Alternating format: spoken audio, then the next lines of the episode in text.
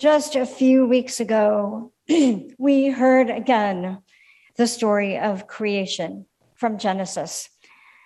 We were reminded that we are created by God, like a potter who molds and shapes the clay with their hands to get just the right unique shape, like a painter who mixes color to get just the right unique shade who then breathes spirit into us, giving us life with their very breath.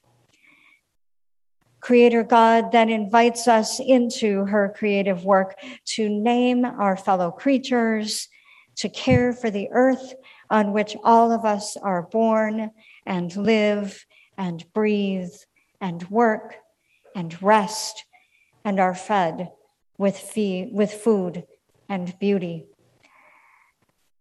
We all know what happens next. We humans forgot we were God's beloved creation, tried to be something else, tried to be God. And God came to find us, reminded us of what we'd forgotten, and for the first time, and not the last, with divine compassion, God gave us clothes to cover our shame. God sent us out with work to do and a promise that the story was not over yet.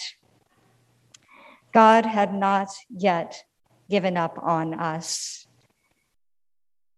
In today's reading from Jeremiah, the relationship between us and the Creator continues. The prophet Jeremiah tells us that the God who shapes us and breathes life into us and invites us into creation promises to write the law of love on our hearts. The greatest commandment to love the Lord our God with all our hearts, minds, and strength, and to love our neighbors as ourselves has been etched into the heart that pumps lifeblood to every cell of our body. God, God's promise of love for all of us, God's people, and our call to love God and our neighbor has been coded in our very DNA. God has not yet given up on us. And we know what happened next. Again, God's people forgot who they were. They forgot that they were intimately connected with the God who created them. They forgot that they were intimately connected with their fellow humans and the created world around them. They forgot their call to care for creation, to care for one another, especially the most vulnerable among them. And so it goes for generations.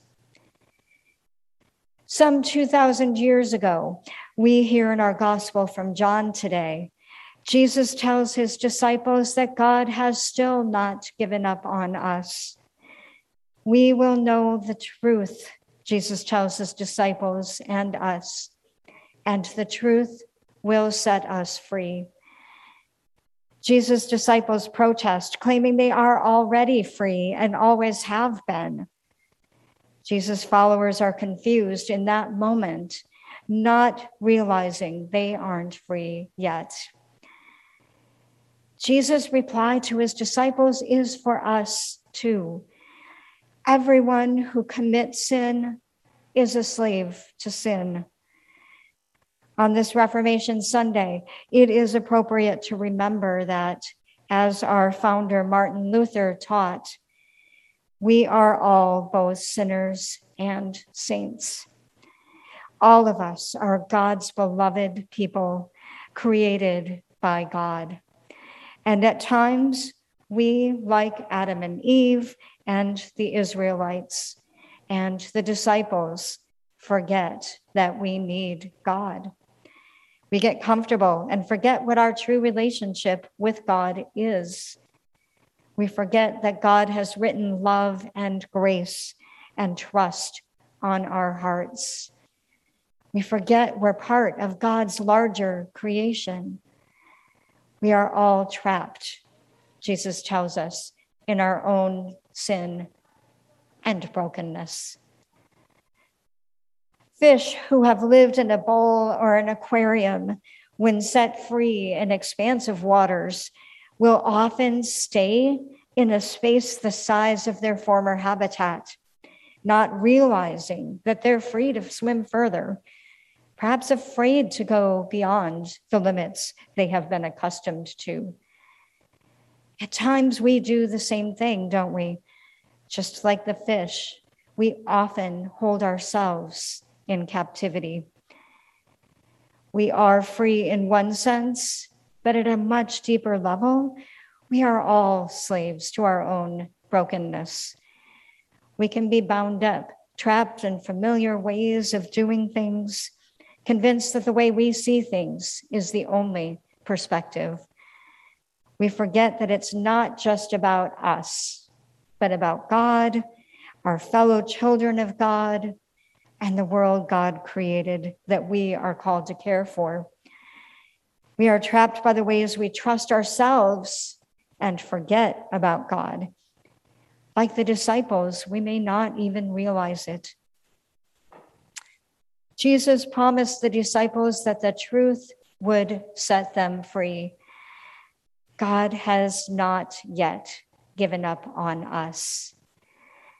And 1500 years later, some 500 years ago, Martin Luther spent many years of his life struggling to earn the love of God, prove himself worthy of being called a child of God.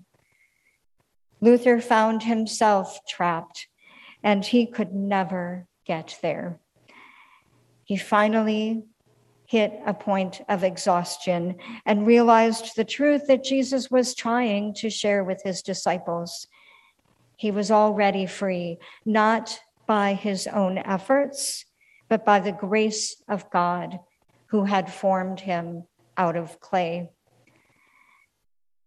The freedom Luther discovered led him to take a stand that had significant consequences and led to earth shaking changes in the church over the centuries since. Luther came to know the truth of who he was as a child of God and sought to bring this freedom to the church he loved. Luther claimed the freedom of God and called the church to change in the 95 Theses he posted on the doors of the Wittenberg Church over half a century ago. The message he brought was so radical that leaders of his day eventually excommunicated him from the church and even sought to kill him. We are freed from the legalistic following of the rules for the sake of the rules. We will never be perfect. We are freed to be transformed, reformed by the Spirit of God within us, the law of love that has been written on our hearts. We are freed not to run riot or sin without consequence, but freed to serve God and neighbor. We are freed to stand on God's promises because we know we can trust God. 500 years later, we are still trapped in our own sin. And that isn't a surprise, really.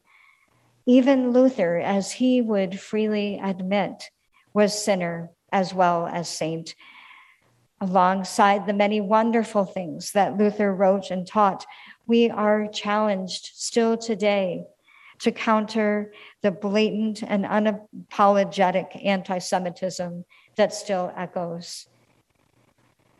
We are still trapped in our own sin. We like things we can depend on, things we can put our hands on, things we can count on things that endure in a temporal sort of way that we can be comfortable with. We have lost so much of that in the last two years, haven't we? We easily forget the truth of who we are as children of God and our connectedness and responsibility to God and the rest of creation. And 500 years later, we are still called to the freedom of God that Jesus proclaimed and that Luther claimed in the 95 Theses.